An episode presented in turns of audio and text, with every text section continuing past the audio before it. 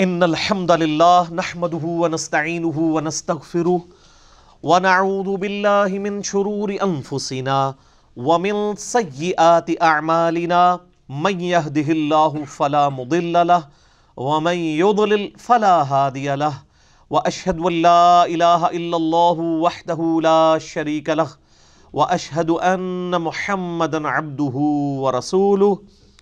أما بعد فإن خير الحديث كتاب الله وخير الهدي هدي محمد صلى الله عليه وآله وسلم وشر الأمور محدثاتها وكل محدثة بدعة وكل بدعة ضلالة وكل ضلالة في النار أعوذ بالله السميع العليم من الشيطان الرجيم من همزه ونفخه ونفثه. بسم الله الرحمن الرحيم. رب اشرح لي صدري ويسر لي أمري واحلل عقدة من لساني يفقهوا قولي. بسم الله الرحمن الرحيم. إن الله وملائكته يصلون على النبي. يا أيها الذين آمنوا صلوا عليه وسلموا تسليما. اللهم صل على محمد وعلى آل محمد. كما صليت على إبراهيم وعلى آل إبراهيم إنك حميد مجيد. اللهم بارك على محمد وعلى آل محمد كما باركت على إبراهيم وعلى آل إبراهيم إنك حميد مجيد. اللهم ربنا آتنا في الدنيا حسنة وفي الآخرة حسنة وقنا عذاب النار. ربنا آتنا من لدنك رحمة وهيئ لنا من أمرنا رشدا. لا إله إلا أنت سبحانك إني كنت من الظالمين. حسبنا اللہ ونعم الوکیل، ولا حول ولا قوة الا باللہ العلی العظیم. یا حی یا قیوم برحمتک استغیث. آمین.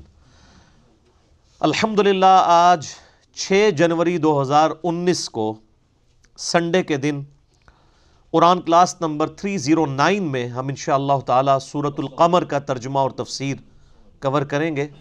پارہ نمبر ستائیس میں اور آج کا درس ہمارا 2019 کا پہلا درس ہے، الحمدللہ۔ اور آپ دیکھ لیں کہ دو ہزار دس اکتوبر میں ہم نے یہ قرآن کلاسز کا سلسلہ شروع کیا تھا۔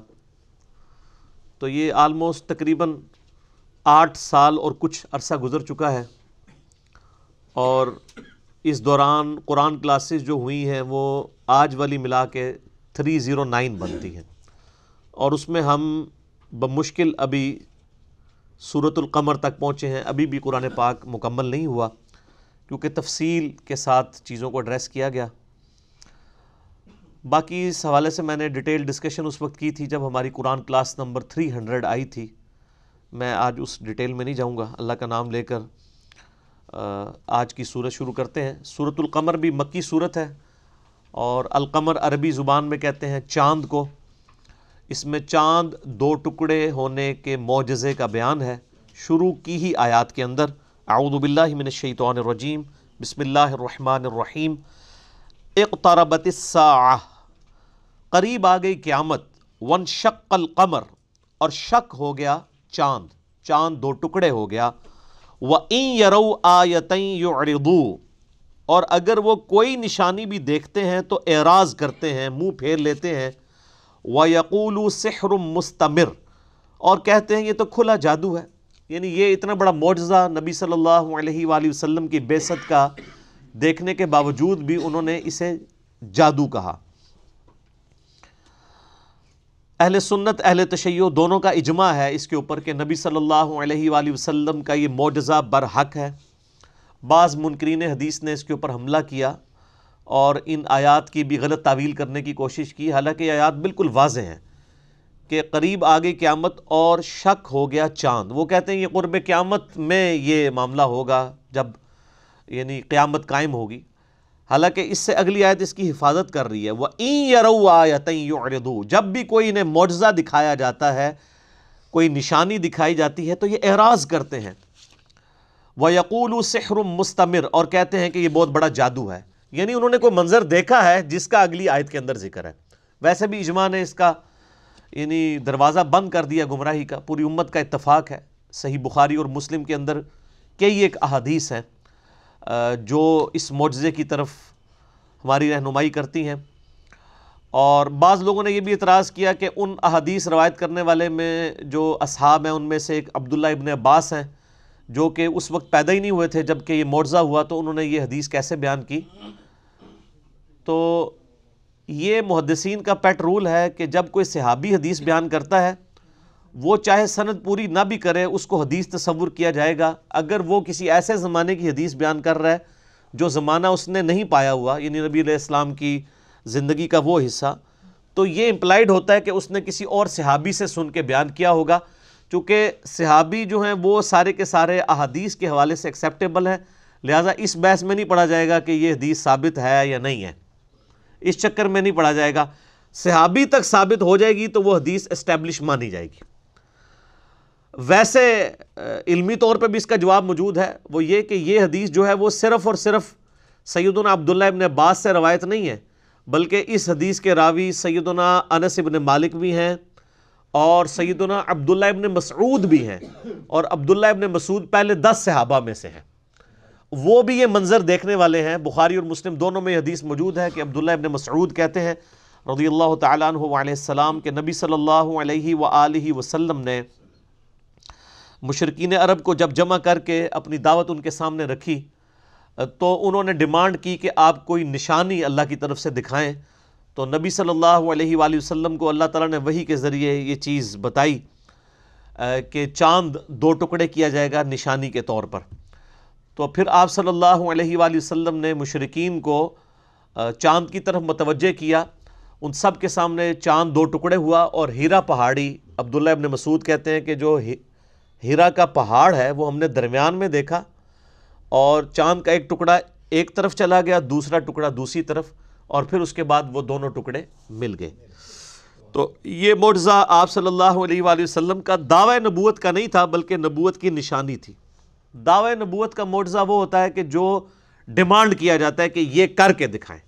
اس قسم کا آپ صلی اللہ علیہ وآلہ وسلم کو کوئی معجزہ نہیں دیا گیا جو کافروں کی ڈیمانڈ پوری کرتا ہو۔ وہ آپ کا معجزہ جو ہے وہ یہ کتاب اللہ ہے۔ جس طرح کہ موسیٰ علیہ السلام کے لیے آسا کا معجزہ تھا عیسیٰ علیہ السلام کے لیے وہ پانچ معجزات تھے، مردوں کو زندہ کر دینا مادر ذات کوڑی کو اللہ کے اذن سے شفا دینا اور اسی طریقے سے جو اندھے ہوتے تھے، ان کے یعنی مٹی کے ڈھیلے رکھ کے ہاتھ پھیرتے تھے تو وہ آنکھیں بن جاتی تھیں۔ تو یہ یعنی جو سورہ عال عمران کے اندر سیدنا عیسیٰ علیہ نبی علیہ السلاۃ والسلام کے معجزات ذکر ہوئے ہیں، اس قسم کے نبی علیہ السلام کے حصی معجزات ملتے جلتے موجود ہیں، لیکن وہ دعوے نبوت والے نہیں۔ دعوت نبوت والا جو معجزہ ہے وہ ایک ہی ہے۔ اور وہ قرآن ہے اور وہ لاجیکل ہے، چونکہ آپ صلی اللہ علیہ وآلہ وسلم کی نبوت قیامت تک کے لیے تھی۔ لہٰذا آپ صلی اللہ علیہ وآلہ وسلم کا معجزہ بھی قیامت تک کے لیے ہے، کتاب اللہ کی شکل میں۔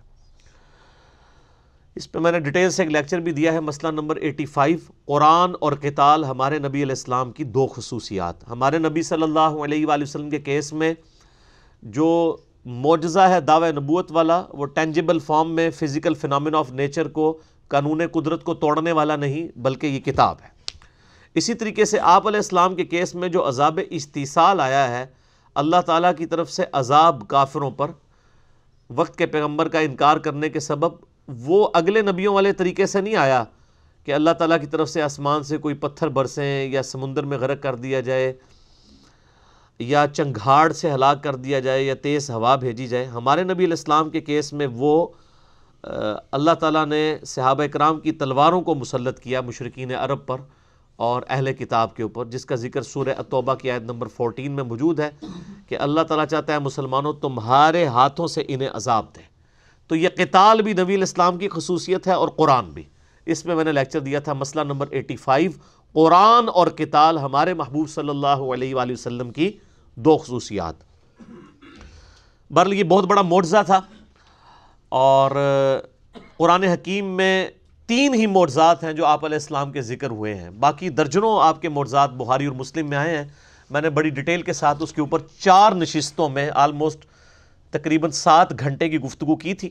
مسئلہ number one thirty one A B C D جس میں میں نے معجزات، کرامات، استدراج، علوین، یہ ساری کی ساری چیزوں کو ڈیٹیل کے ساتھ قرآن حکیم اور بخاری اور مسلم کی روشنی میں ڈسکس کیا تھا۔ آج میں اسے سکپ کرتا ہوں۔ اس میں بھی میں نے سٹارٹ میں بتایا تھا کہ نبی علیہ السلام کے تین معجزات ایسے ہیں جن کا ذکر قرآن کے اندر آیا ہے۔ باقی سارے معجزات کا ذکر احادیث کے اندر ہے۔ اس میں سے پہلا معجزہ آپ صلی اللہ علیہ وآلہ وسلم کا یہ ہے قرآن حکیم، جس کا ذکر بارہ آیا لیکن صورت العنکبوت میں کلائمیکس ہے کہ یہ کافر کہتے ہیں کہ اس نبی کو معجزہ کیوں نہیں دیا گیا؟ تو کیا ان کے لیے کافی نہیں ہے کہ یہ اللہ کی کتاب کی آیات ان کے اوپر تلاوت کی جاتی ہیں؟ تو یہ آپ کا نمبر ون معجزہ جو قرآن میں ذکر ہوا۔ دعوی نبوت والا۔ دوسرا آپ صلی اللہ علیہ وآلہ وسلم کا جو معجزہ ہے، وہ شک القمر والا واقعہ جو ہم نے یہ صورت القمر میں ڈسکس کیا، چاند دو ٹکڑے ہونے والا۔ اور تیسرا آپ صلی اللہ علیہ وآلہ وسلم کا معجزہ ہے الاسرا والمعراج۔ یعنی راتوں رات آپ کو ایک بہت لمبا سفر کروایا گیا، بیت اللہ سے لے کر بیت المقدس تک۔ اس رات کے سفر کو کہا جاتا ہے الاسرا، رات کا سفر۔ اور پھر بیت المقدس سے ساتوں آسمانوں کے اوپر، ساتوں آسمانوں کی سیر کروائی گئی اور مختلف انبیاء سے ملاقاتیں ہوئیں۔ اس کو کہا جاتا ہے المعراج۔ تو یہ ہم ویسے عموماً اپنی اردو لنگوسٹک کے اندر واقعہ معراج اسے کہتے ہیں۔ بیسیکلی یہ دو حصوں کا مجموعہ ہے، الاسرا والمعراج۔ سبحان الذي اسرا بعبده ليلا من المسجد الحرام الى المسجد الاقصى یہ آپ کا زمینی سفر ہے، یہ الاسرا کہلاتا ہے۔ اور دوسرا آپ کا آسمانی سفر ہے جس کا ذکر پچھلی صورت میں ہم پڑھ چکے ہیں صورت النجم کے اندر۔ تو اس کے اوپر بھی میں نے ڈیٹیل کے ساتھ تین لیکچر ریکارڈ کروا دیے ہیں۔ مسئلہ نمبر 126 اے بی سی واقعہ معراج کے اوپر آپ درجنوں کتابیں پڑھ لیں۔ سیکنڈوں لیکچر سن لیں۔ آپ کو کمبائنڈ فارم میں بالکل جو من ون جو بات کتاب و سنت کے اندر جتنی آئی ہے، وہ آپ کو کہیں نہیں ملے گی سوائے ان تین لیکچرز کے۔ اللہ کے فضل سے۔ میں نے بڑی محنت کے ساتھ وہ لیکچرز تیار کیے تھے۔ جب ہماری آیات آیات آئی تھی وہ سورہ الاسرا سورہ بنی اسرائیل کی شروع کی آیات۔ سبحان الذي اسرا بعبده ليلا من المسجد الحرام الى المسجد الاقصى تو اس ایک آیت کے اوپر میں نے تین نشستیں یہاں پہ ریکارڈ کروائی تھیں۔ اسی لیے آپ دیکھیں ہماری قرآن کلاسز اب مختصر ہیں۔ ورنہ تو ایک ایک آیت کے اوپر تین تین چار چار ہفتے ہمارے لگ جاتے تھے۔ تاکہ ہم وہ کنٹراورشل ایشوز کو ڈسکس کریں۔ اب تو ہم پوری صورت بھی کور کر دیتے ہیں، صرف ایک ریفرنس دے دیتے ہیں، جسے شوق ہو تو وہ ڈیٹیل کے لیے ان چیزوں کو دیکھ لیں۔ تو یہ آپ صلی اللہ علیہ وآلہ وسلم کے تین معجزات میں سے ایک معجزہ ہے۔ اس کے علاوہ احادیث میں سورج پلٹانے والا واقعہ بھی موجود ہے، لیکن اس کی صحت کے اوپر کلام ہے یعنی محدثین کا اتفاق نہیں ہے۔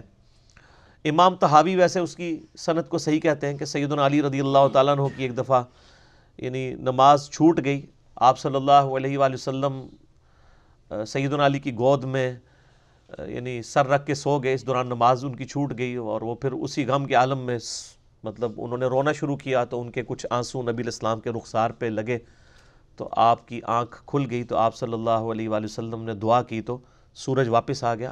اس حدیث کے اوپر کلام ہے، لیکن فی نفسی یہ کوئی ناممکن چیز نہیں ہے کیونکہ بخاری اور مسلم دونوں میں موجود ہے۔ سورج رکنے والا واقعہ۔ اس حوالے سے کہ یوشوا ابن نون، جو کہ سیدنا موسیٰ علیہ السلام کے خلیفہ اول ہوئے تھے، جب وہ بیت المقدس کی فتح کے لیے جہاد کر رہے تھے، تو صحیح بخاری اور صحیح مسلم دونوں میں آتا ہے کہ جمعے کا دن تھا اور ان کی فتح کا وقت بالکل قریب آ چکا تھا۔ اگلا دن ہفتے کا تھا۔ اور اگر جنگ ہفتے کے دن تک کے لیے پوسٹ پون ہو جاتی، تو ہفتے والے دن یہودیوں کے لیے قتال کرنا منع تھا۔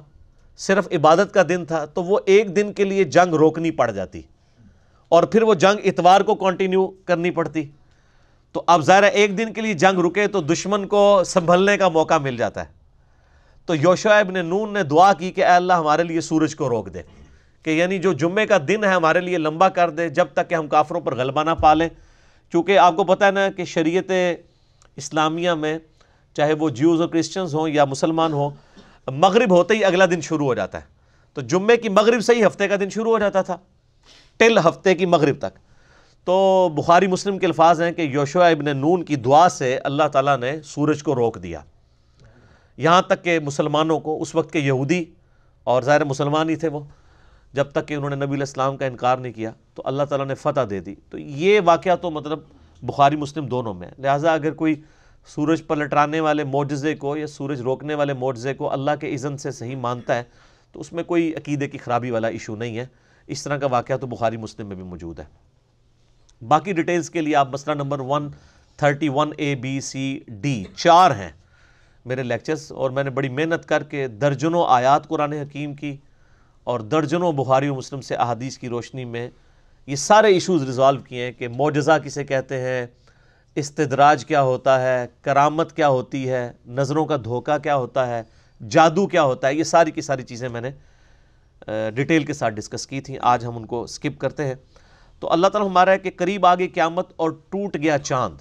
یعنی نبی علیہ السلام کی جو بیست ہے، یہ خود قیامت کی ایک خبر ہے۔ دیکھیں نا، ہزاروں سال کی انسانی تاریخ میں آخری پیغمبر آپ صلی اللہ علیہ وآلہ وسلم کی ذات ہے۔ اب آپ علیہ السلام کے بعد تو صرف قیامت ہی آنی ہے نا۔ اس اعتبار سے دیکھا جائے تو واقعی نبی علیہ السلام اور قیامت ساتھ ساتھ ہیں اور بخاری اور مسلم دونوں میں یہ حدیث موجود ہے کہ میں اور قیامت اس طرح ساتھ بھیجے گئے ہیں جس طرح یہ دو انگلیاں۔ اب اللہ کے نزدیک جو ہے وہ تو قرآن حکیم میں اللہ تعالیٰ سورہ سجدہ میں فرماتا ہے نا کہ اللہ کے ہاں جو ایک دن کی گنتی ہے نا تمہارے ہزار برس کے برابر ہوتی ہے۔ تو نبی علیہ السلام کو دنیا سے گئے ہوئے بھی ڈیڑھ دن بھی نہیں گزرا اللہ کی گنتی میں، کیونکہ ڈیڑھ سو، پندرہ سو سال تو نہیں ہوئے۔ کیونکہ اللہ کے ہاں ایک دن جو ہے وہ ہزار سال کا ہے، سورہ سجدہ میں آتا ہے پارا نمبر اکیس میں۔ تو ظاہر ہے کہ اگر آپ ہزاروں سال کی انسانی تاریخ میں ہزاروں پیغمبروں کو دیکھیں، اس اعتبار سے نبی صلی اللہ علیہ وآلہ وسلم بالکل اینڈ پر آئیں اور آپ علیہ السلام کے بعد اب قیامت ہی آنی ہے، تو پھر واقعی قیامت کا وقت قریب آ گیا۔ تو نبی علیہ السلام کی بیست خود قیامت کی نشانیوں میں سے ایک نشانی ہے۔ اس لیے یہاں پہ ذکر کیا گیا۔ لہٰذا وہ جو منکرین حدیث کہتے ہیں کہ یہ قیامت کے دن کا نقشہ کھینچا گیا ہے کہ اس دن جیسا کہ صورت القیامہ میں آتا ہے نا، وہ جمع الشمس والقمر، چاند اور سورج ملا دیے جائیں گے یعنی گریویٹیشنل فورس ڈسٹرب ہوگی اور قیامت آئے گی۔ وہ کہتے ہیں یہ اس وقت چاند ٹوٹے گا جب قیامت قائم ہوگی۔ تو اسی لیے قیامت کا ذکر ہے۔ لیکن یہ یاد رکھیں کہ یہ قیامت قریب آنے کا ذکر ہے۔ تو نبی علیہ السلام کی بیست خود قیامت کے قریب آنا کی ایک نشانی ہے۔ کئی اور نشانیاں بھی ہیں، ان میں سے نبی علیہ السلام کی بیست بھی ہے وَإِن يَرَوْا آیَتَن يُعْرِضُوا اور کوئی بھی وہ نشانی دیکھتے ہیں تو اعراض کرتے ہیں۔ وہ یقول سحر مستمر، اور کہتے ہیں کہ یہ تو بڑا جادو، بہت بڑا زبردست قسم کا جادوگر ہے جو یہ جادو دکھاتا ہے۔ وہ کربو و تباؤ احوا اور انہوں نے نبی علیہ السلام کے اس معجزے کو جھٹلا دیا اور اپنی خواہشات نفسانی کی پیروی میں لگ گئے۔ وہ کلو امر مستقر اور ہر کام کا ایک انجام ہونے والا ہے۔ یعنی انہوں نے جو اپنے وقت کے پیغمبر کا انکار کیا تو ان پر بھی عذاب آئے گا، یہ انتظار کریں۔ اور پھر وہ عذاب کتال کی شکل میں آیا غزوہ بدر میں اللہ تعالیٰ نے پہلی قسط دی ان کو۔ یعنی ستر سردار جو ہیں وہ بدر کے میدان میں قتل ہوئے، ستر کے قریب قیدی بنائے گئے۔ وَلَقَدْ جَاءَهُم مِّن مِّنَ الْأَنبَاءِ مَا فِيهِ مُزْدَجَرْ۔ اور پہنچ چکی ہیں پہلی قوموں کی بربادی کے واقعات ان کافروں تک، جس میں بڑی عبرت ہے۔ یعنی یہ نہ سمجھیں کہ جس طرح اگلی قومیں ہلاک ہوئی تھیں تو ہمیں شاید کوئی چھوٹ مل جائے۔ جب تمہیں بتایا جا رہا ہے کہ قوم نو ہلاک ہوئی، وقت کے پیغمبر کا انکار کرنے کی وجہ سے قوم عاد، قوم سمود، تو یہ کفار مکہ یہ نہ سمجھے کہ ان کے اوپر عذاب نہیں آئے گا۔ یہ تو اللہ کی رحمت ہے کہ عذاب ڈیلے ہو رہا ہے۔ اگر عذاب آ جاتا تو آج خالد ابن ولید جو ہیں وہ صحابی تو نہ ہوتے۔ نبی علیہ السلام کی اعلان نبوت کے بعد انیس سال تک حضرت خالد ابن ولید نے اسلام قبول نہیں کیا۔ اور یہ دیکھیں وہ انیس سال زندہ بھی رہے ہیں۔ مار بھی سکتا ہے بندہ۔ بیچ میں جنگیں بھی لڑی ہیں، بدر تو نہیں لڑ سکے۔ عہد کے اندر پہنچے تھے اور انہی کی وجہ سے نبی علیہ السلام کے دانت بھی شہید ہوئے۔ اور بخاری مسلم میں آتا ہے کہ آپ کی مبارک زبان سے بدعا بھی نکل گئی کہ اللہ تعالیٰ ایسی قوم کو کیسے ہدایت دے گا جنہوں نے اپنے نبی کا چہرہ خون سے رنگ دیا۔ پھر سورہ عمران میں اللہ تعالیٰ نے نبی علیہ السلام کے اوپر اس حوالے سے گرفت کی کہ آپ کو کوئی اختیار نہیں ہے، اللہ تعالیٰ چاہے تو ہدایت بھی دے سکتے اور اسی خالد ابن ولید کو پھر ہدایت ملی۔ اور اللہ تعالیٰ نے اسی مبارک زبان سے سیف اللہ کا لقب بھی دلوایا۔ ٹھیک ہے۔ ان لا تہدی من احببت ولکن اللہ یہدی من یشاء۔ سورۃ القصص آیت نمبر 56 اے نبی علیہ السلام، آپ جس سے محبت کرتے ہیں آپ اسے ہدایت نہیں دے سکتے۔ ہاں اللہ جسے چاہتا ہے ہدایت دیتا ہے۔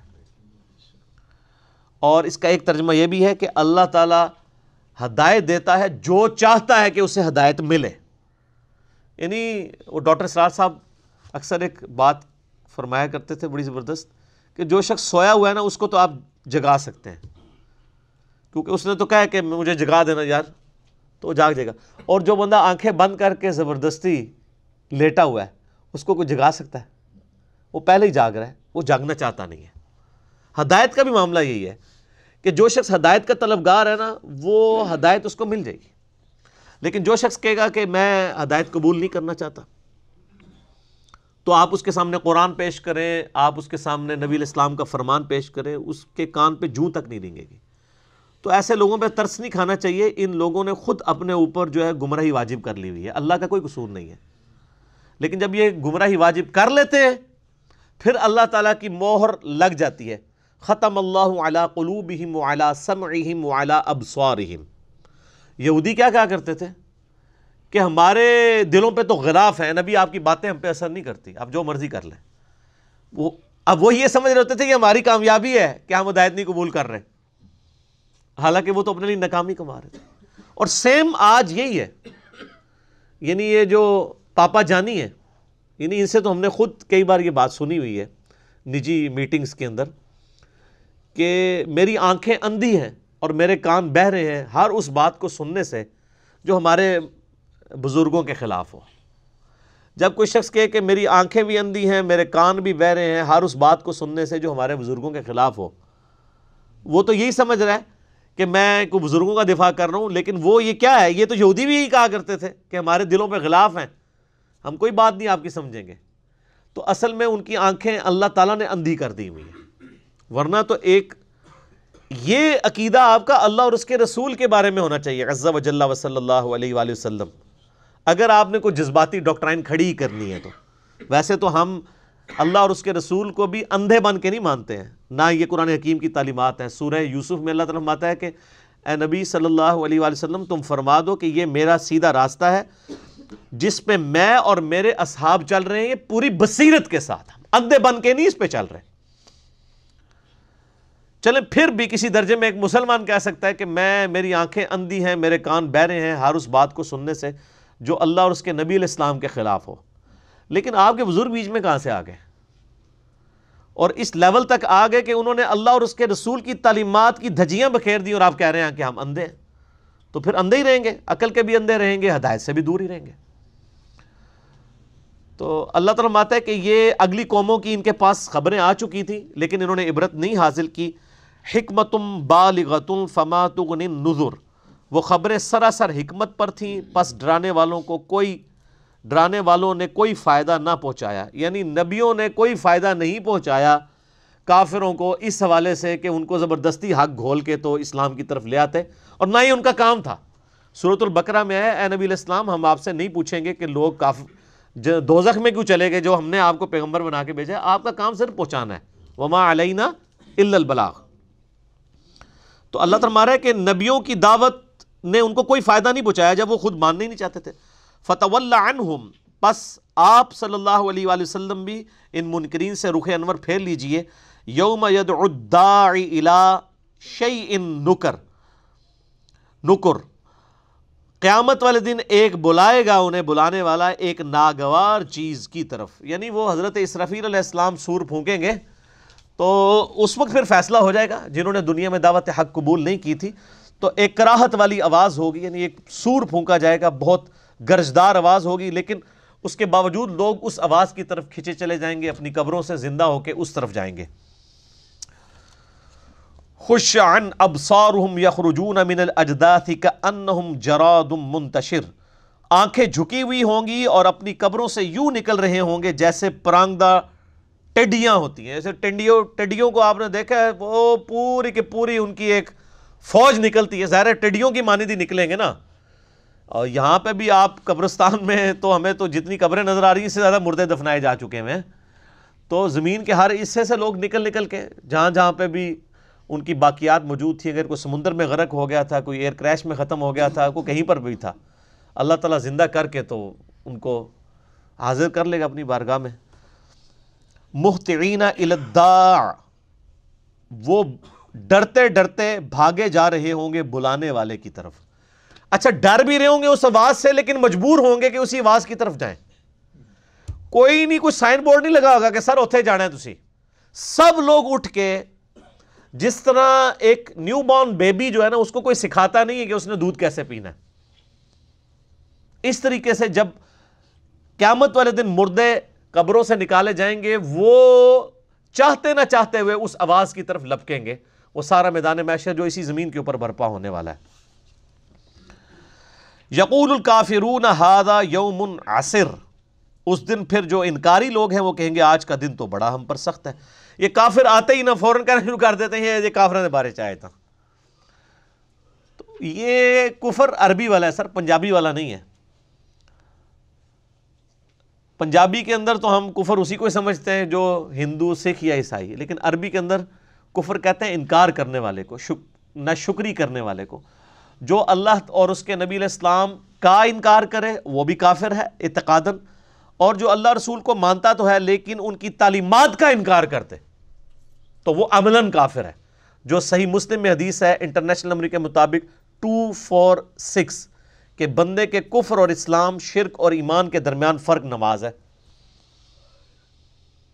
نماز نہ پڑھنے والا پاکستان کے شناختی کارڈ میں مسلمان ہے۔ اللہ کے حضور وہ عملاً کافر ہے، کیونکہ کافر ہی نماز نہیں نہ پڑھتا۔ مسلمان ہوگا تو نماز پڑھے گا۔ اسلام کی بنیاد پانچ چیزوں پہ ہے نا۔ کلمے کے بعد نماز، پھر اس کے بعد زکوٰۃ، اس کے بعد رمضان کے روزے اور حج۔ ٹاپ آف دا لسٹ نماز ہے۔ تو اس دن یعنی جو انکاری ہیں، اللہ کے انکاری ہوں یا اللہ کی باتوں کے انکاری ہوں، سب کے لیے برا دن ہے۔ کذبت قبل ہم قوم نوح۔ ان سے پہلے بھی قوم نوح نے بھی جھٹلایا تھا وقت کے پیغمبر کو۔ اب کئی ایک انبیاء کا ذکر بڑی یعنی مختصر انداز میں ہوگا کہ وقت کے پیغمبروں کو ان کی قوموں نے جھٹلایا تو اے نبی صلی اللہ علیہ وآلہ وسلم، اگر آپ کا لوگ انکار کر رہے ہیں تو یہ کوئی نئی بات نہیں ہے۔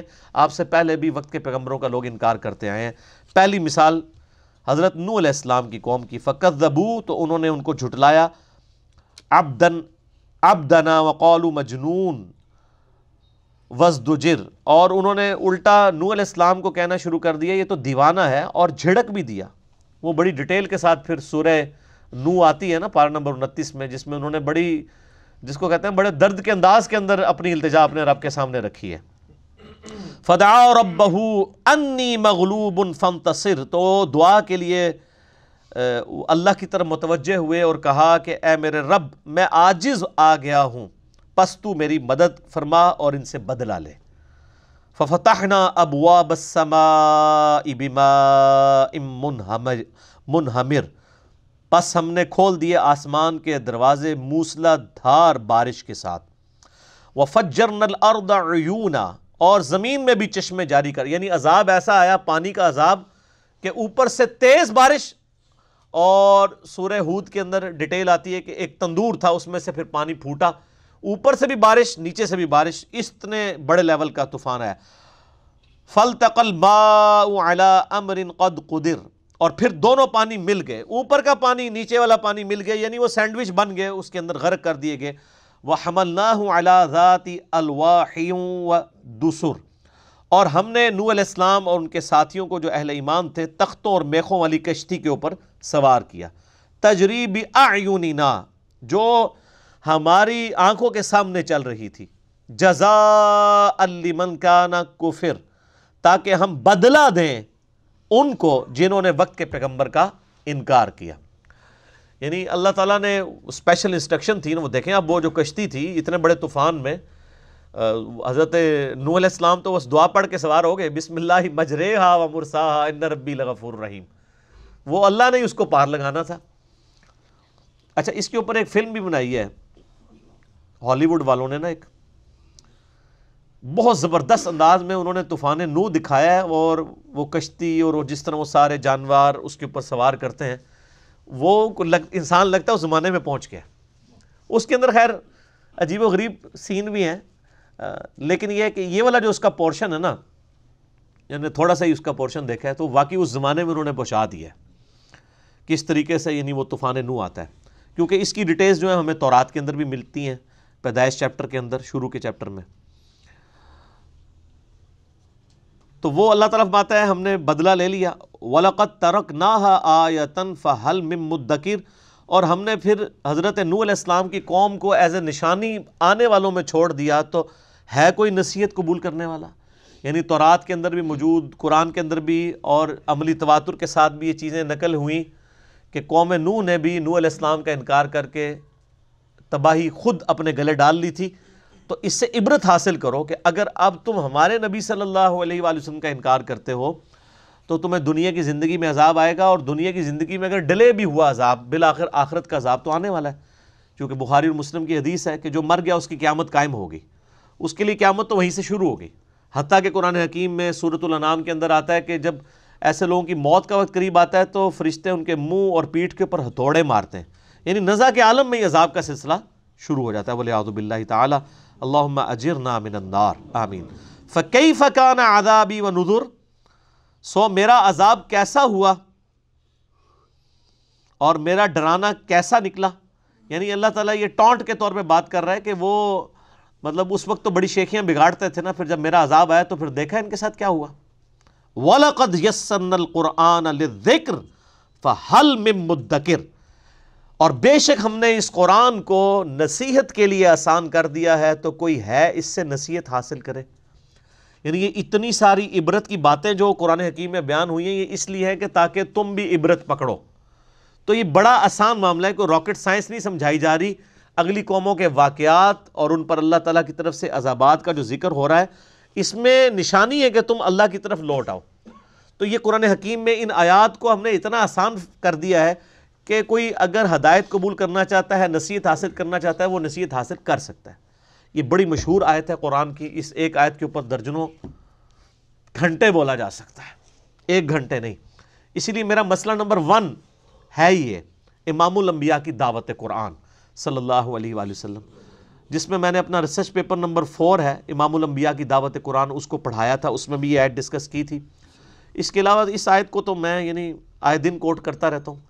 اور اس میں جو علماء نے دھوکے دیے ہوئے ہیں، وہ میرا پچھلے دنوں ایک کلپ بھی چڑھا ہے۔ علماء ماموں کیسے بناتے ہیں؟ اس میں ایک طرف سنجے دت کی تصویر بھی لگی ہوئی ہے۔ ٹھیک ہے۔ تو یہ ماموں اس آیت کے اوپر بھی بنایا انہوں نے۔ ترجمہ ہی ایسا اوٹ پٹانگ کر دیا کہ کسی کو یعنی کسی کے متھے کو شاید لگے ہی نہ۔ ترجمہ کر دیا، ہم نے قرآن کو یاد دہانی کے لیے آسان کر دیا ہے، تو ہے کوئی یاد کرنے والا؟ اچھا۔ حالانکہ یہ یاد دہانی کہاں سے؟ الذکر جو ہے، اس کا ترجمہ تو ہے نصیحت۔ یاد دہانی پنجابی والی انہوں نے گولی کروا دی آپ کو، یہ یعنی ماموں بنایا نا۔ دو اس طریقے سے ترجمہ کیا کہ پتہ ہی نہ چلے۔ ذکر تو ویسے کہتے ہیں کسی کو کوئی بات یاد کروائی، جیسے قرآن حکیم کو بھی کہا گیا ان نحن نزلنا ذکر یہ یاد دہانی، اللہ کی یاد دلانے والی کتاب کو ہم نے نازل کیا، ہم اس کی حفاظت کرنے والے ہیں۔ ہم جو ذکر بھی کرتے ہیں، سبحان اللہ، الحمدللہ، تو یہ اللہ کو یاد کر رہے ہوتے ہیں نا۔ اچھا۔ تو قرآن حکیم کو اس حوالے سے کہا گیا کہ اللہ کی یاد دلانے والی کتاب ہے یہ۔ اللہ کا ذکر ہے یہ۔ اللہ کی طرف مائل کرنے والی نصیحت ہے یہ۔ فہل میں مدکر تو ہے کوئی۔ انہوں نے ترجمہ کہ یاد کرنے والا۔ یعنی حفظ کرو۔ بچے جڑے نا حفظ بناؤ آپ نماز پڑھنے کی کوئی لوڑ نہیں ہے۔ نال ہی لے جان گے تو کتنے انجینئرنگ تو پہلے جنت ہی جانتے سن، ان کے ادھر اور۔ وہ تو میرا آپ یوٹیوب کے اوپر کلپ دیکھ لیں کہ حافظ قرآن کی فضیلت آپ لکھیں تو انشاءاللہ کئی فضائل و برکات ان کے سن کھل کے سامنے آ جائیں گے۔ یہ تو میرے بھائی جو المستل الحاکم میں یا سنبی دعود میں احادیث ہیں کہ جو حافظ قرآن ایسا ہوا کہ جس نے قرآن پڑھا، قرآن کے مطابق عمل کیا، قرآن کے حلال کو حلال جانا، قرآن کے حرام کو حرام جانا، تو ایسے شخص کے ماں باپ کو ایسا تاج پہنایا جائے گا جس کے سامنے سورج کی روشنی ماند پڑ جائے گی اور اس کو اللہ تعالیٰ فرمائے گا تو قرآن پڑھتا جا، جنت کی منازل طے کرتا جا، جہاں پہ تیری آخری آیت ہوگی وہی تیری منزل ہوگی۔ پر وہ حافظ لبو نا سر۔ حافظ قرآن کو تو عمل کرنا تو خیر بہت دور کی بات ہے، حافظ قرآن کو تو پتہ ہی نہیں قرآن کے اندر کیا لکھا ہوا ہے۔ قرآن کے حلال کو حلال اور حرام کو حرام وہی جانے گا جسے پتا ہوا قرآن میں کیا لکھا ہوگا۔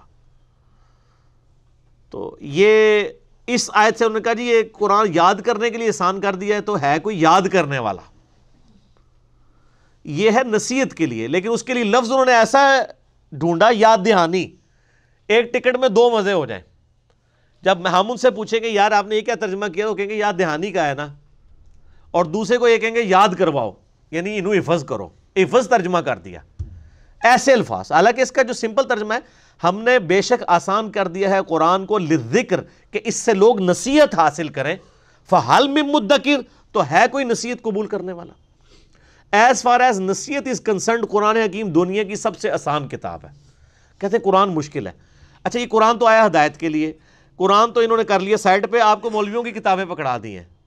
اور ان کو پتہ نہیں ہے کتنی بڑی گستاخی کر رہے ہیں کہ مولویوں کی کتابیں آسان ہیں اور اللہ کی کتاب مشکل ہے۔ یعنی مولویوں کو زیادہ اچھا طریقہ پتا ہے کہ ہم نے کس آسان طریقے سے بات لوگوں کو سمجھانی ہے۔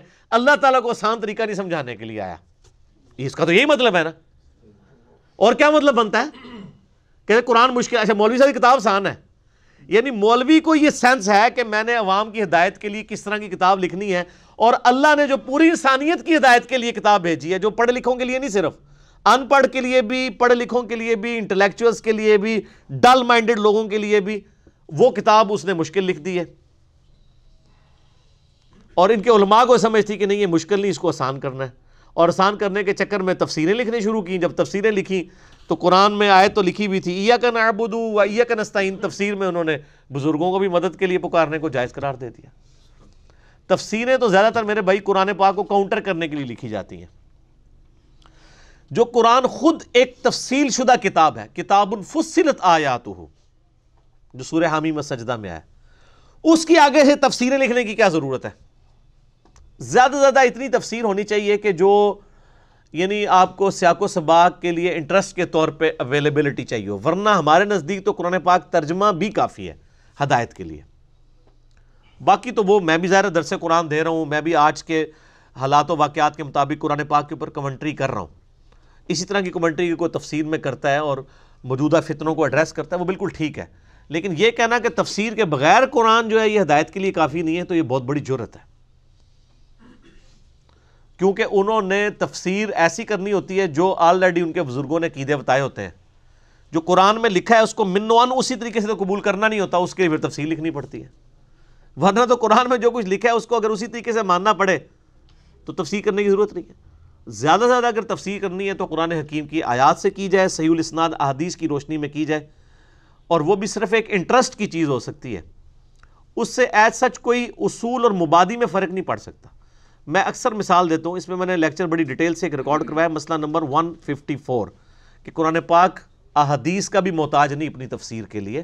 یہ انٹرسٹ کی چیزیں ضرور ہیں۔ جہاں تک رہا، نماز کا طریقہ قرآن میں نہیں آیا تو وہ قرآن کا ٹاپک ہی نہیں ہے۔ قرآن کا ٹاپک عقیدہ ہے۔ نماز کے طریقے کے لیے قرآن سنت کی طرف دھکیلتا ہے۔ لیکن یہ نہیں ہو سکتا کہ قرآن پاک میں عقیدہ بیان ہوا ہے، آپ اس کے خلاف کوئی عقیدہ کسی بزرگ کی کتاب کی روشنی میں، کسی جعلی روایت کی روشنی میں بنا لیں، ایسے تو نہیں ہوگا۔ تو وہ مسئلہ نمبر 154 میں میں نے ڈیٹیل کے ساتھ اسی ٹاپک پر ڈسکس کیا اور ایک مثال میں اکثر دیتا ہوں کہ دیکھیں، ٹریفک سگنل کے اوپر گرین لائٹ اس لیے ہوتی ہے کہ انسان چل پڑے اور ریڈ لائٹ اس لیے ہوتی ہے کہ انسان رک جائے۔ تو یہ اینڈ ریزلٹ ہے ان لائٹس کا۔ اب کوئی کہنے جی مجھے اس کی تفسیر سمجھائیں۔ تو ظاہر تفسیر تو اس کی بھی لکھی جا سکتی ہے۔ جی گرینری جو ہے یہ خوبصورت ہے، آنکھوں کو بھاتی ہے۔ اللہ تعالیٰ نے گرینری کو ایک پازیٹیولی اتنے سارے درخت اگائے ہیں، سبزہ، یہ سب کچھ ہے۔ اور جو ریڈ کلر ہے، یہ بلڈ کا کلر ہوتا ہے۔ وہ ڈینجر کی علامت ہے۔ اسی سے یہ چیز اخذ کی گئی ہے کہ سرخ بتی جو ہے اس پہ کھڑا ہوا جائے، یہ ڈیری خطرے کی نشانی ہے، گرین کے اوپر چلا جائے۔ میں اس کے اوپر ایک دو صفوں کا مضمون بھی لکھ دوں۔ اینڈ ریزلٹ کیا ہوگا؟ کہ گرین پہ آپ نے چلنا ہے اور ریڈ پہ رکنا ہے۔ یہ میری تفسیر کرنے سے کیا یہ ریڈ اور گرین کا جو اینڈ ریزلٹ ہے، اس پہ کوئی فرق پڑے گا؟ تو یہ تفسیر اگر میں نہ بھی کروں، تب بھی اینڈ ریزلٹ وہی ہے۔ یہاں کیا ہوتا ہے؟ یہ گرین اور ریڈ کی تفصیل لکھنا شروع کرتے ہیں۔ یہ کا نابودو و یہ کا نستعین کی۔ تو کہتے ہیں نہیں، دیکھیں نہیں بزرگوں سے بھی جو مانگتے ہیں نا، تو وہ اصل میں اللہ ہی، پیچھے اللہ ہی ہوتا ہے۔ اچھا ایڑ پیچھے اللہ ہوتا ہے، یہ تو قرآن کو نہیں لکھیا۔ یہ تفسیر یہ کرنا چاہ رہے ہوتے ہیں۔ اس کے بالکل کاؤنٹر جو کچھ قرآن حکیم ہے، اس کے، اس کو کاؤنٹر کر رہے ہوتے ہیں۔ تو اس طرح کی تفسیریں تو میرے بھائی قرآن کی تحریف ہے۔ اور یہ حقیقت بات ہے کہ اللہ تعالیٰ نے صرف عربی ٹیکسٹ کی گارنٹی لی ہے۔ کہ یہ قرآن محفوظ ہے۔ جہاں تک قرآن حکیم کی تفسیر اور تعلیمات میں تحریف کا سوال ہے نا، تو ماشاءاللہ امت نے پورا یہ کام کر دیا ہے، پوری نیک نیتی کے ساتھ جنازہ نکال دیا ہے علماء نے۔ پوری تعریف کی ہے قرآن حکیم کی۔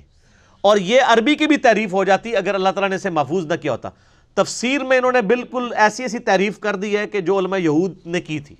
اور بخاری مسلم حدیث موجود ہے، میری امت میں وہی خرابیاں پیدا ہوں گی جو اگلی امتوں میں پیدا ہوئی۔ تو پوچھا گیا کہ ان اگلے لوگوں سے مراد کیا یہود و نصارہ ہیں؟ تو آپ نے فرمایا وہ نہیں مراد تو اور کون لوگ مراد ہیں؟ وہ سیم خرابیاں اس امت کے اندر بھی آئی ہیں۔ تعریف کر دی انہوں نے۔ ٹیکس کی اللہ نے گارنٹی لی تھی اور ٹیکسٹ محفوظ ہے۔ اسی لیے آج دیکھیں، آج بھی جو بندہ نیک نیتی کے ساتھ قرآن پاک کھول کے بیٹھتا ہے نا، وہ کسی بھی فرقے کا قرآن پڑھ لے، وہ اللہ تک پہنچ جاتا ہے۔ اسی لیے ہم نے کبھی ایک ادگر نہیں لگائی ہے۔ باقی تو کسی میں حوصلہ نہیں ہے نا کو کہ جی سنی کہہ دے کہ شیعہ کا ترجمہ پڑھ لو، شیعہ کہہ دے کہ سنی کا پڑھ لو۔ ہم کہتے ہیں سب کا پڑھو۔ جنہوں نے ترجمے میں تھوڑی بہت ڈنڈی بھی ماری ہے، ان کا بھی پڑھو، وہ ڈنڈی خود ہی پکڑی جائے گی۔ میں نے اس کے اوپر ایک ڈیٹیل لیکچر ریکارڈ کروا دیا ہے۔ قرآن حکیم کے آٹھ ترجموں آٹھ ٹرانسلیشن اور علماء کا دھوکہ۔ یعنی یہ علماء نے دھوکہ دیا ہے، پچ کھود دی ہے جس کو کہتے ہیں نا۔ پچ کھود دو تو ان کے نے کرکٹ کھیلنی ہے۔ اور نہ پچ ہی کھود دیجیے اور ترجمے چینج کرتے ہیں۔ جی وہ پتہ ہی نہیں چلتا کون صحیح ہے، کون غلط ہے۔ یار، کبھی آپ تجربہ کر کے تو دیکھیں، آپ سورہ فاتحہ رکھیں۔ میں نے اس میں آٹھ ترجمے ایچ ڈی کیمرے میں دکھائے ہیں۔ بریلویوں کا ترجمہ دکھایا مذہب بریلوی صاحب کا، دیوبندیوں کا اشلی تھانوی صاحب کا دکھایا ہے، اہل حدیث کا جونا گڑی صاحب کا دکھایا ہے، اہل تشیعوں کا، سید فرمان علی شاہ صاحب کا دکھایا ہے۔ وہ جو سادہ بیچارے نیوٹرل لوگ ہیں، ان کے لیے مدودی صاحب کا ترجمہ، فتح محمد کا، سب کا دکھایا ہے کہ مجھے بتائیں گے کہاں پہ ترجمے میں فرق ہے۔ الفاظ کے چناؤ میں فرق ہو سکتا ہے۔ کوئی بسم اللہ کا ترجمہ کر سکتا ہے اللہ کے نام سے شروع۔ کوئی کرے گا شروع کرتا ہوں اللہ کے نام سے۔ کوئی کرے گا شروع اللہ کے نام سے۔ اور سب نے اللہ کے نام سے شروع کیا، شیطان کے نام سے کسی نے شروع کیا۔ یہ اس کے اوپر جگڑ رہے ہیں۔ پورے پورے لکھ دیا دیکھیں جی وہ جی احمد صاحب ریلوی صاحب نے ترجمہ کیا ہے، اللہ کے نام سے شروع۔ اور اشری تھانوی صاحب نے کیا ہے، شروع کرتا ہوں اللہ کے نام سے۔ تو انہوں نے تو اللہ کے نام سے شروع نہیں کیا، انہوں نے تو شروع سے شروع کیا۔ ہاں ہاں۔ اور ایڈی ایڈی کتابیں چھاپی نے قرآن حکیم کے غلط ترجموں کی نشاندہی۔ تو ان کو پھکی پھر میں نے آگے دیا ہے کہ یہ غلط ترجمے جو آپ کہہ رہے ہیں، اس کے ساتھ آپ یہ لکھیں قرآن پاک کی غلط عربی کی نشاندہی، کیونکہ اللہ تعالیٰ نے بھی بسم اللہ میں اللہ شروع میں نہیں رکھا۔ اگر اللہ نے آپ کی مرضی کی بسم اللہ بنانی ہوتی تو وہ بھی بن سکتی ہے۔ اللہ الذی بسم ہی ابدہ اللہ ہے وہ ذات جس کے نام سے میں شروع کرتا ہوں۔ تو آپ کو ترجمے سے تکلیف ہے تو آپ بسم اللہ بھی بدلیں، کیونکہ بسم اللہ میں بھی پہلے با آتی ہے، پھر سین، پھر میم، پھر اللہ آتا ہے۔ تو اللہ نے بھی اللہ کے نام لینا شروع کیتے اے پکی پکی بغیر نہیں سمجھ آتی ٹھیک ہے۔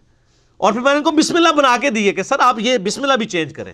آپ اپنی بسم اللہ لکھا کریں، اللہ الذی بسم ہی ابدہ ہو اللہ ہے وہ ہستی جس کے نام سے میں شروع کرتا ہوں۔ یہ بیسیکلی انہوں نے روند ماری ہے۔ میرے بھائی، آپ عربی کو تو چھوڑ دیں۔ آپ دس پی ایچ ڈی انگلش لیں، ان کو ہم ایک ہی مضمون لکھ کے دیتے ہیں اور انہیں کہتے ہیں آپ اس کو اردو میں ترجمہ کریں۔ کیا دس کے دس لوگ ایک جیسا ترجمہ کریں گے؟ لیکن مفہوم ایک ہی ہوگا۔ مانی ایک ہی ہوگا۔ اور جب ایک زبان دوسری میں ٹرانسلیٹ ہوتی ہے تو الفاظ کے چناؤ میں فرق آتا ہے۔ کیا خود بریلوی مکبہ فکر کے جتنے علماء ہیں سب کے ترجمے ایک جیسے ہیں؟ یہ میرے ہاتھ میں پیر کرم شاہ صاحب کا ترجمہ ہے۔ احمد بریلوی صاحب کا رکھیں۔ اس میں بھی فرق ہے، لیکن مفہوم ایک ہی ہے۔ دو بندیوں کے سارے مولویوں کے ترجمے ایک جیسے اہل حدیث کے ساروں کے ایک جیسے لیکن مفہوم ایک جیسا ہے۔ تو یہ کتنا بڑا ظلم ہے۔ آج آپ کو کوئی کافر آ کے کہنا جی قرآن حدیث ڈائریکٹ نہیں پڑھنا، گمراہ ہو جاؤ گے۔ آپ کہیں گے اللہ کا دشمن ہے، اس لیے کہہ رہا ہے۔ لیکن آپ کو جو مسلمان ممبروں پہ چڑھ کے کہنا ہے جی قرآن نہیں ڈائریکٹ پڑھی تھا جی وہ حدیث نہیں ڈائریکٹ پڑھنی چاہیے، گمراہ ہو جاتا ہے۔ اچھا جی ڈائریکٹ نہیں پڑھتے، انڈائریکٹ پڑھا دو تھی پڑھا دو یہ جو کہہ رہے ہوتے ہیں، ان کو کوئی یار آپ ہی درس قرآن شروع کر دیں۔ خود کیا ہوتا ہے، اپنے مولویوں کی کتابیں کو فضان سنت کھول کے بیٹھا ہوا ہے، کوئی فضال مال کھول کے بیٹھا ہوا ہے۔ ٹھیک ہے، اپنی اپنی کتابیں کھول کے بیٹھے ہوئے ہیں۔ چلو یار، ہم ڈائریکٹ پڑھنے سے گمراہ جو آپ ہی پڑھا دیں۔ تو نہ کھیڈیں گے تو نہ کھیڈن دیں گے۔ تو یہ بیسیکلی سازش کی ہے اسلام کے خلاف ان لوگوں نے۔ اور اللہ تعالیٰ کا فتویٰ بالکل واضح ہے۔ اور یہ آیت، ولقد یسن القرآن الذکر فحل میں مدکر یہ قرآن حکیم میں چار دفعہ یہ آیت اسی ایک صورت کے اندر رپیٹ ہوگی۔ لیکن پھر بھی مولوی کو آج تک ہم نہیں سمجھا پا رہے کہ خدا کے لیے اللہ تعالیٰ نے تو اسے آسان کیا ہے، تو من لے۔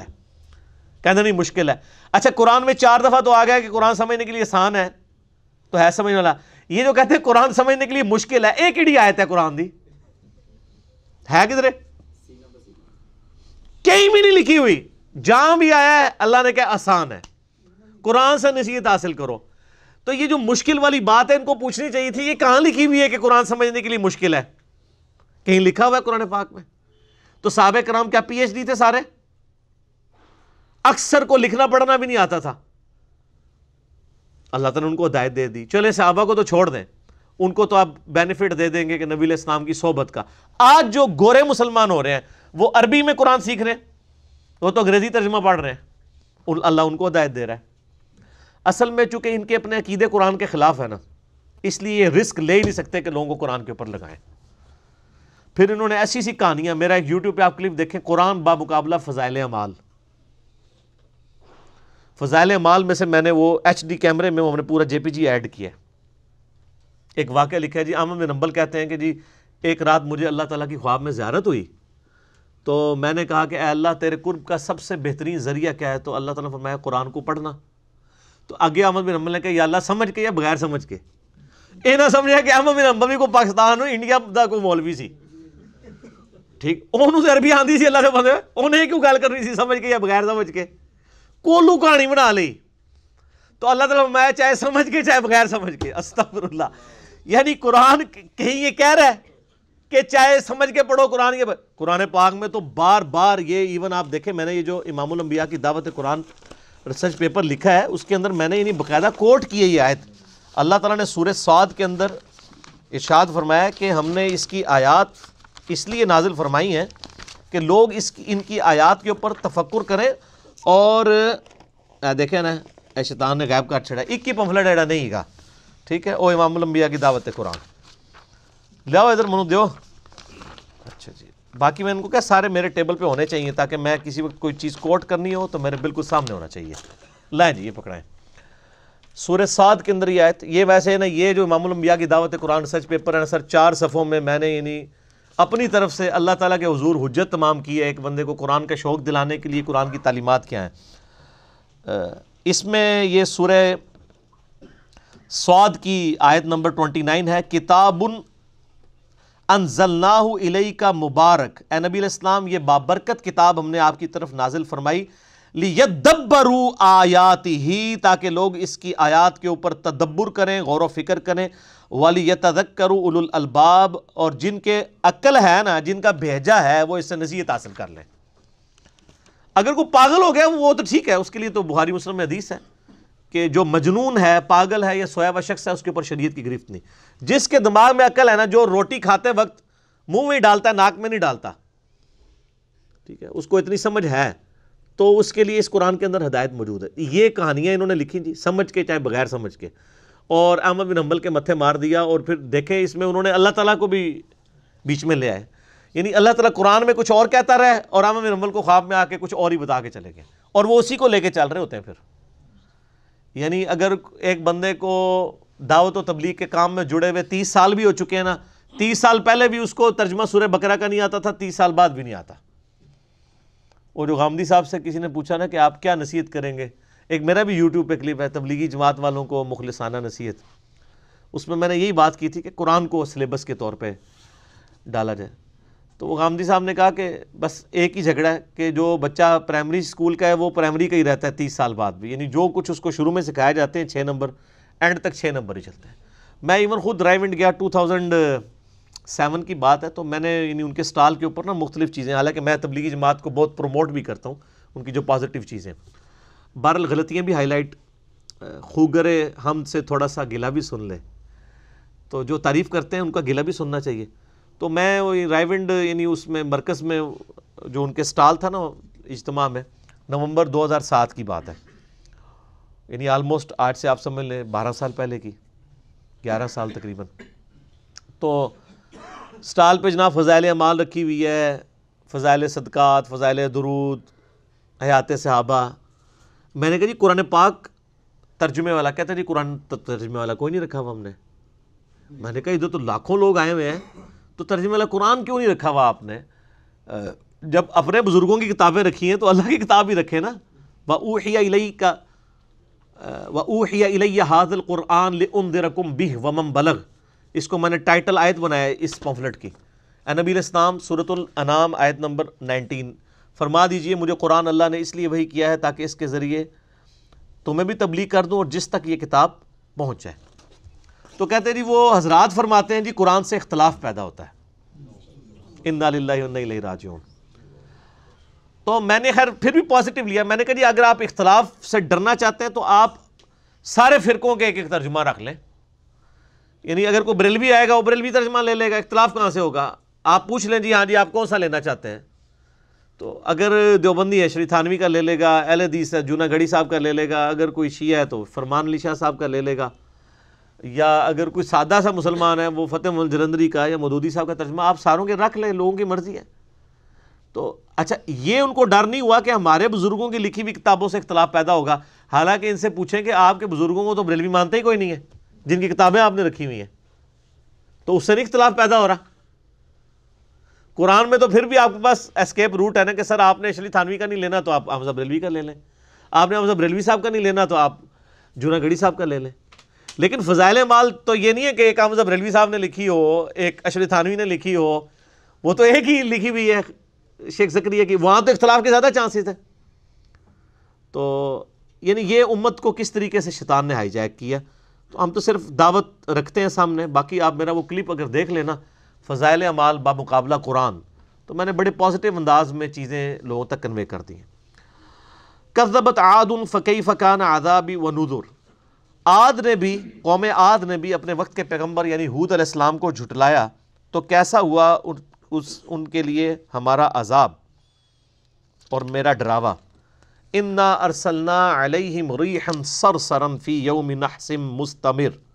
ہم نے ان پر تند و تیز آندھی بھیجی۔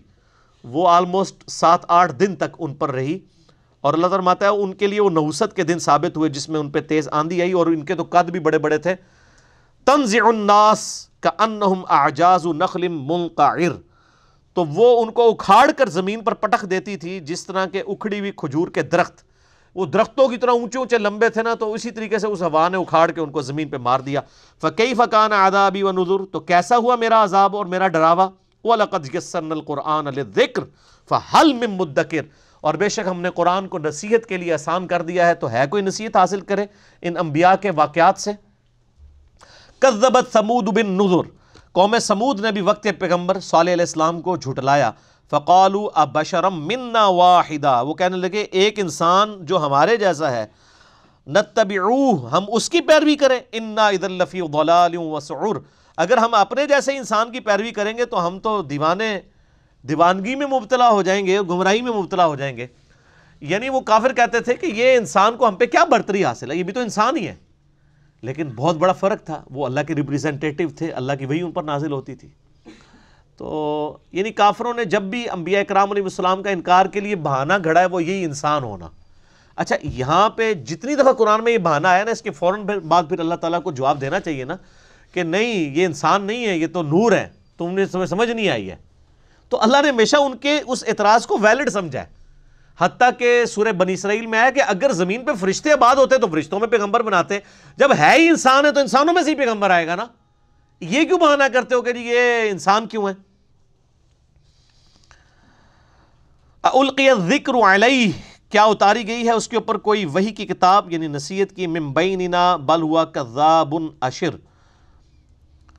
ہم سب میں سے یعنی یہی رہ گیا تھا جس کے اوپر وہی نازل ہوتی، بلکہ وہ تو بڑا جھوٹا ناؤز باللہ، اور شیخی باس ہے سیعلمون غدم من الکذاب الاشر اللہ تعالیٰ ماتا ہے کہ کل تمہیں معلوم ہو جائے گا کہ کون کذاب ہے اور کون شیخی باز ہے۔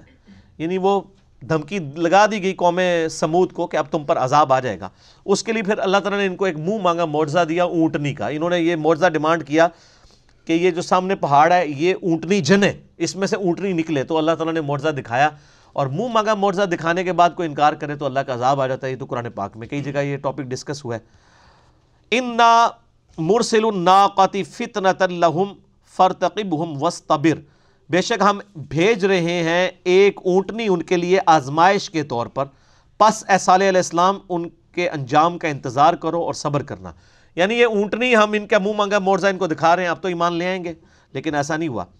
وہ نبی ہم ان الما قسمتم بینہم اور یہ بھی ان کو بتا دیں کہ پانی اب تقسیم ہوگا اس اونٹنی اور تمہارے درمیان۔ یعنی وہ اونٹنی بہت بڑی اونٹنی تھی اور وہ جب پانی پینا شروع کرتی تھی تو گھاٹ کا پانی ختم ہو جاتا تھا۔ آپ کو پتہ ہے نا، جب بھی کسی آپ کنویں سے پانی پئیں تو وہ جو پانی بیچ میں موجود ہے، اگر وہ سک کر لیا جائے، پھر تھوڑی دیر بعد وہ پانی جو ہے وہ اس میں جمع ہوتا ہے۔ سیپیج کر کے تو پھر یہ طے پایا کہ دو الگ الگ دن رکھ، ایک دن یعنی اونٹنی صرف پانی پیے گی اور دوسرے دن یہ لوگ ان کو پھر فکر لگی کہ یہ تو پانی نہ کم پڑ جائے۔ تو اللہ فرماتا ہے، ان کو فرما دو کہ بھی دن مخصوص ہوگا۔ کل شرب محتور سب اپنی اپنی باری پر حاضر ہوں گے۔ فناد صاحبہم فتعاطا فعقر۔ تو ایک ساتھی نے یعنی آواز دی دوسرے اپنے ایک جالے کو اور کہا کہ یعنی کون ہے جو اس پر یعنی اس اس اونٹنی سے جان چھڑائے تو اس نے اس پہ وار کیا اور اس کو اس کی کونچے کاٹ دی یعنی اس کی رگیں کاٹ دی اور اس اونٹنی کو انہوں نے قتل کر دیا۔ فقی فقان عذابی و نظر پس کیسا ہوا میرا عذاب اور میرا ڈر سنانا؟ یعنی اللہ کی اونٹنی کو جب انہوں نے ذبح کر دیا، قتل کر دیا تو پھر اللہ تعالیٰ کی طرف سے ان پر عذاب آ گیا۔ اس حوالے سے ایک حدیث ہے، مسند احمد میں بھی موجود ہے سن نسائی القبرہ کے اندر بھی موجود ہے۔ اور کئی کتابوں میں میں نے کربلا والے ریسرچ پیپر میں بھی ڈالی ہے کہ نبی صلی اللہ علیہ وآلہ وسلم نے فرمایا، سیدنا علی سے کہ، اے علی، تیری مثال میری امت میں ویسی ہی ہے، جیسے کہ قوم صالح کی اونٹنی تھی۔ اگلی امتوں میں سب سے بڑا بدبخت وہ تھا جس نے اس اونٹنی کو قتل کیا اور اللہ کا عذاب اس قوم پر آ گیا۔ اور میری امت کا سب سے بڑا بدبخت وہ ہوگا جو اے علی تجھے قتل کرے گا اور تیرے سر کے خون سے تیری داڑھی کو رنگ دے گا۔ تو یہ سید علی کے بارے میں پہلے ہی نبی الاسلام نے پریڈکشن فرمائی تھی کہ اس امت پہ عذاب اس وقت ٹوٹے گا کہ خلاف دے راشدہ کو بچانے کی جو آخری کوشش تھی سیدنا علی ابن ابی طالب کی ذات، جس کو سپائل کر دیا تھا حضرت عثمان غنی رضی اللہ تعالیٰ عنہ کے چند شریر گورنروں میں سیدنا عثمان کا تو ایسا اس میں کوئی رول نہیں تھا۔ ان کے گورنر تھے جن کی غلط پالیسیز کی وجہ سے لوگ خلاف ہو گئے۔ تو الٹیمیٹلی سیدنا علی نے کوشش کی سیدنا عثمان کی شہادت کے بعد کہ اس امت کو دوبارہ سے ابو بکر اور عمر والی خلافت کے اوپر لے آیا جائے۔ لیکن امت نے سیدنا علی کا ساتھ نہیں دیا، ان کو قتل کیا گیا، خوارج نے شہید کر دیا۔ تو نبی الاسلام کی پریڈکشن تھی کہ جس طرح قوم عاد کے اوپر قوم سمود پہ عذاب آیا تھا اونٹنی کو قتل کرنے کی وجہ سے میری امت پہ عذاب آئے گا، اللہ تعالیٰ کی طرف سے جب تجھے قتل کیا جائے گا۔ اور آپ دیکھ لیں کہ سیدنا علی جب شہید ہوئے ہیں، اس کے بعد سے اب تک امت کسی ایک خلیفہ کے اوپر یعنی ایک ایسا خلیفہ راشد جسے کہا جائے، سوائے ایک بیچ میں ڈھائی سال کے لیے آپ کہہ لیں عمر بن عبدالعزیز کی مثال ملتی ہے، امت اس طریقے سے جمع نہیں ہو سکی۔ تو اللہ تعالیٰ فرماتا ہے کہ میرا عذاب کیسا ہوا اور میرا ڈراوا کیسے؟ انا ارسلنا علیہم صیحتم واحدہ ہم نے بھیجی ان پر ایک چنگھاڑ، زوردار آواز فکانو کا حشیم المحتور تو وہ ایسے ہو گئے جیسے روندی ہوئی خاردار باڑ ہوتی ہے۔ یعنی ایک خاردار وہ، آپ کو پتہ نا یہ جھاڑیاں لگائی جاتی ہیں کسی زمین کی حفاظت کے لیے۔ اس کے اوپر سے ایک بہت بڑا ریوڑ ہو ریوڑ جو ہے وہ بکریوں کا گزر جائے یہ جانوروں کا، اور اس کو رونتا ہوا چلا جائے نا۔ یہ حالت ہو گئی۔ اس قوم کی کہ اللہ تعالیٰ نے تباہ و برباد کر کے رکھ دیا اس قوم کو۔ وَلَقَدْ يَسَّنَّ الْقُرْآنَ لِلذِّكْرِ فَحَلْ مِن مُدَّكِرِ۔ اور بے شک ہم نے قرآن کو نصیحت کے لیے آسان کر دیا ہے تو کوئی ہے نصیحت حاصل کرنے والا؟ کذبت قوم لوط بن نظر اب آگے قوم نو کا ذکر آ رہا ہے۔ قوم لوت نے بھی جھٹلایا تھا اپنے وقت کے پیغمبر کو۔ انا ارسلنا علیہم حاصبا۔ ہم نے ان پر پتھراؤ، پتھر برسانے والی ہوا بھیجی اللہ آل لوت سوائے آل لوت کے۔ نجیناہم بسحر۔ ہم نے ان کو سحری کے وقت بچا لیا۔ اور وہ بھی جو بچائے گئے، وہ بھی لوت علیہ السلام کی دو بیٹیاں تھیں۔ خود لوت علیہ السلام کی بیوی بھی اس عذاب کے اندر ہلاک کر دی گئی۔ نعمتم من عندنا، یہ خاص ہماری مہربانی تھی آل لوت کے اوپر۔ کذالک نجزی۔ مل شکر اسی طریقے سے ہم جزا دیتے ہیں جو شکر گزاری کی روش اختیار کرتا ہے۔ وَلَقَدْ أَنذَرَهُمْ بَطْشَطَنَا فَتَمَارَوْ بِالنُّذُرِ۔ اور بے شک ڈرایا تھا انہیں لوت علیہ السلام نے ہماری پکڑ سے۔ یعنی قوم کو پہلے ہی دھمکی دی گئی تھی۔ مسئلہ نمبر ایٹی ون قوم لوت کے حوالے سے میرا ریکارڈڈ موجود ہے۔ آج میں اس تفصیل میں نہیں جاؤں گا۔ یعنی وہ ان کے اندر ہومو سیکچولیٹی کی ایک بیماری موجود تھی یعنی مرد مرد کے ساتھ بدفیلی کرتے تھے۔ لوت علیہ السلام نے ان کو سمجھایا، باز نہیں آئے۔ الٹیمیٹلی پھر ان پر عذاب آیا۔ اللہ تعالیٰ نے فرشتوں کو جو ہے وہ خوبصورت لڑکوں کی شکل میں بھیجا اور وہ لوت علیہ السلام کے گھر میں رک گئے۔ اور ظاہر ہے ان کفار کو تو نہیں پتا تھا کہ یہ فرشتے عذاب لے کے آئے ہیں۔ تو وہ حضرت لوت علیہ السلام کے گھر پہنچ گئے کہ ان لڑکوں کو ہمارے حوالے کرو۔ لوت علیہ السلام کو بھی اس وقت تک تو اندازہ نہیں تھا۔ تو انہوں نے بڑی منتیں کی کہ میرے مہمان ہیں یعنی کچھ مہمان نوازی کا مجھے یعنی میرا خیال رکھو۔ بال وہ باز نہیں آئے۔ پھر الٹیمیٹلی اللہ تعالیٰ نے ان کے ذریعے عذاب دیا۔ تو اس کا ذکر مختلف جگہ پہ ہے، یہاں پہ بھی ہے۔ وَلَقَدْ رَاوَدُوهُ عَنْ ضَيْفِهِ۔ انہوں نے پھسلانا چاہا لوت کو اپنے مہمانوں سے۔ یعنی وہ مہمان ڈیمانڈ کر رہے تھے کہ ہمارے والے کرو لڑکے۔ ان کو کیا پتا تھا، یہ تو موت کے فرشتے ثابت ہوں گے ان کے لیے۔ فتمسنا اعینہم فذوقوا عذابی و نذر تو ہم نے مٹا کے رکھ دیا ان کی آنکھوں کو اور کہا کہ اب چکھو میرا عذاب اور میرا ڈرانے کا مزہ۔ یعنی یہ ڈیٹیل تورات میں ہمیں ملتی ہے۔ قرآن حکیم نے تو اشارتاً بات کی ہے، تورات میں جو پیدائش چیپٹر کے اندر ملتی ہے کہ وہ فرشتوں کے اوپر جب یعنی ان ان کو وہ لینے کے لیے گھر میں داخل ہوئے تو اللہ تعالیٰ کی طرف سے وہ سارے لوگ اندھے ہو گئے۔ اور پھر ان کے پر عذاب آیا۔ قرآن حکیم میں اس عذاب کا بھی ذکر ہے کہ پتھروں کی بارش کر کے۔ اور پتھر بھی اللہ تعالیٰ فرماتا ہے، ہم نے یعنی وہ ڈیڈیکیٹڈ پتھر تھے کہ کون سا پتھر کس کو جا کے لگنا ہے۔ نشان زدہ پتھر تھے، ہر بندے کے حصے کے پتھر اسے لگے اور تباہ و برباد کر دیا گیا۔ بولے آعوذ باللہ تعالی۔ وَلَقَدْ صَبَّحَهُمْ بُكْرَةً عَذَابٌ مُسْتَقِرٌ۔ پس صبح سویرے ان پر ٹھہرنے والا عذاب نازل ہوا۔ فَذُوقُوا عَذَابِ وَنُذُرْ۔ لو اب چکھو میرے عذاب کا مزہ اور میرے ڈرانے کا مزہ۔ وَلَقَدْ يَسَّرْنَ الْقُرْآنَ لِلذِّكْرِ فَحَلْ مِن مُدَّكِرْ۔ اور بے شک ہم نے قرآن کو نصیحت کے لیے آسان کر دیا ہے تو کوئی ہے نصیحت حاصل کرنے والا۔ یہ دیکھ لیں، پھر بار بار ریپیٹ ہو رہی ہے۔ وَلَقَدْ جَاءَ آلَ فِرْعَوْنَ النُّذُرْ۔ اور ہم، اور آئے آل فرعون کے پاس بھی ڈر سنانے والے۔ یعنی حضرت موسیٰ علیہ السلام اور ہارون علیہ السلام کو اللہ تعالیٰ نے مبوس کیا۔ کذبو بھی آیاتی نا انہوں نے بھی ہماری آیات کو جھٹلایا۔ کلی ہا۔ جتنی آیات، وہ صورت الراب میں آتا ہے، نو نشانیاں ان کے اوپر آئی تھیں۔ ایک تو دو بڑے معجزات تھے نا۔ ید بیزا کا معجزہ تھا یعنی وہ اپنی ہاتھ یوں باہر نکالتے تھے، گریبان میں داخل کر کے، تو وہ سورج کی طرح چمکتا تھا اور دوسرا آسا کا معجزہ۔ اس کے علاوہ بھی کئی ایک نشانیاں، اللہ تعالیٰ کی طرف سے مینڈکوں کا عذاب ان پر آیا، جوؤں کا عذاب آیا صورت العراف کے اندر۔ یہ کے بعد دیگرے نو نشانیاں، ساری کی ساری انہوں نے جھٹلا دی۔ فَأَخَذْنَاهُمْ اخذ عزیز مقتدر۔ پھر ہم نے ان کو پکڑ لیا جیسے کہ کوئی زبردست قوت والا پکڑتا ہے۔ اکفارکم خیر من۔ کیا تمہارے کافر، تمہاری قوم کے کافر ان سب سے بہتر ہیں، زیادہ طاقتور ہیں؟ یعنی جس اللہ نے قوم نو کو تباہ کیا جو ہم سن چکے، قوم عاد کو، قوم سمود کو، قوم لوت کو اور قوم فرون کو، تو تم کیا زیادہ طاقتور ہو کہ اللہ تعالیٰ کی گرفت سے بچو گے؟ ایسا نہیں ہوگا۔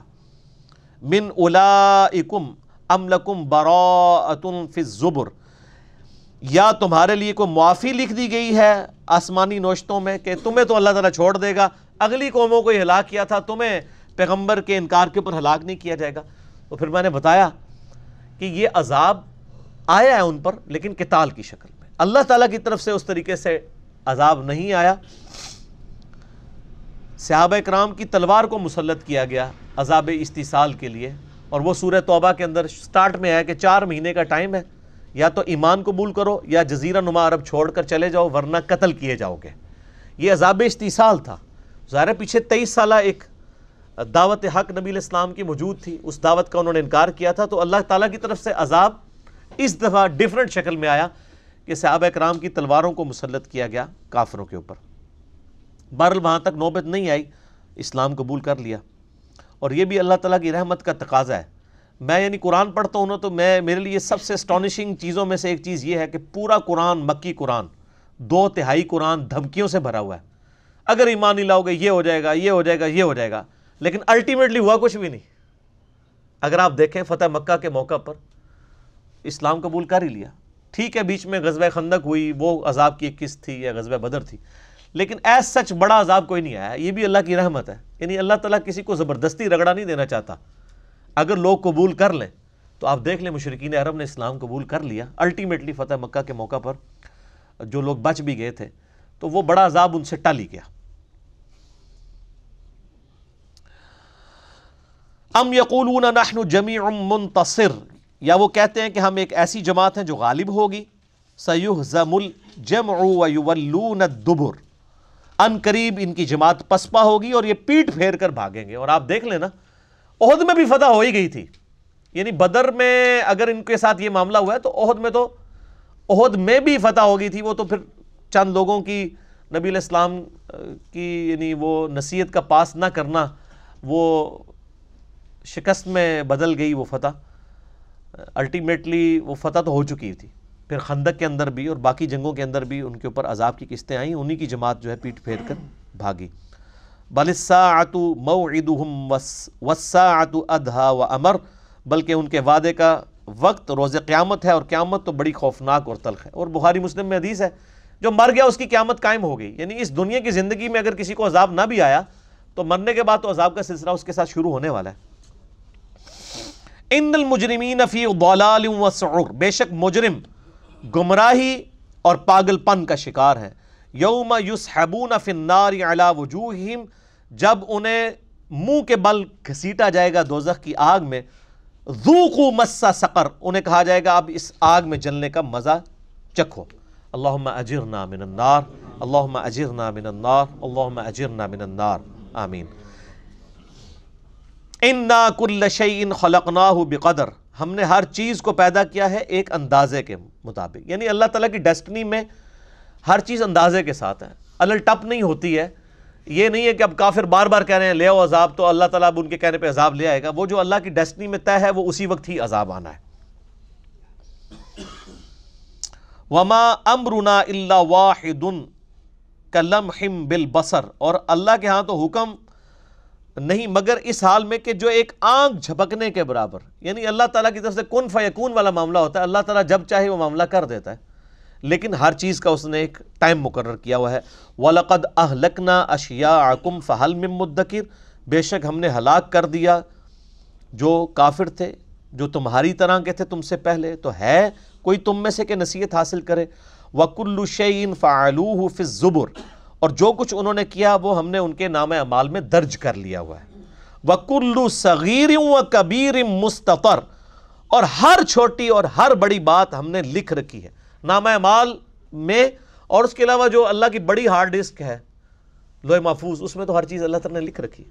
ان المتقین فی جنات و نہر بے شک جو متقی اور پرہیزگار لوگ ہیں، وہ باغوں میں ہوں گے اور نہروں میں ہوں گے۔ فی مقعد صدق۔ عند ملیک مقتدر۔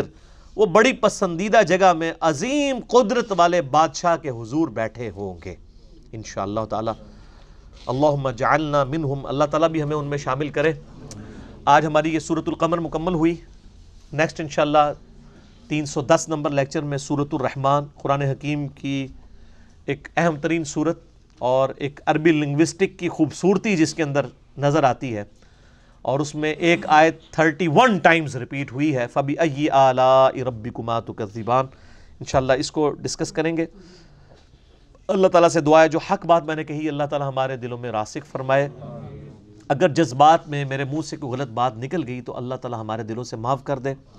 ہمیں کتاب و سنت کی تعلیمات پر عمل کر کے دوسرے بھائیوں تک پہنچانے کی توفیق عطا فرمائے۔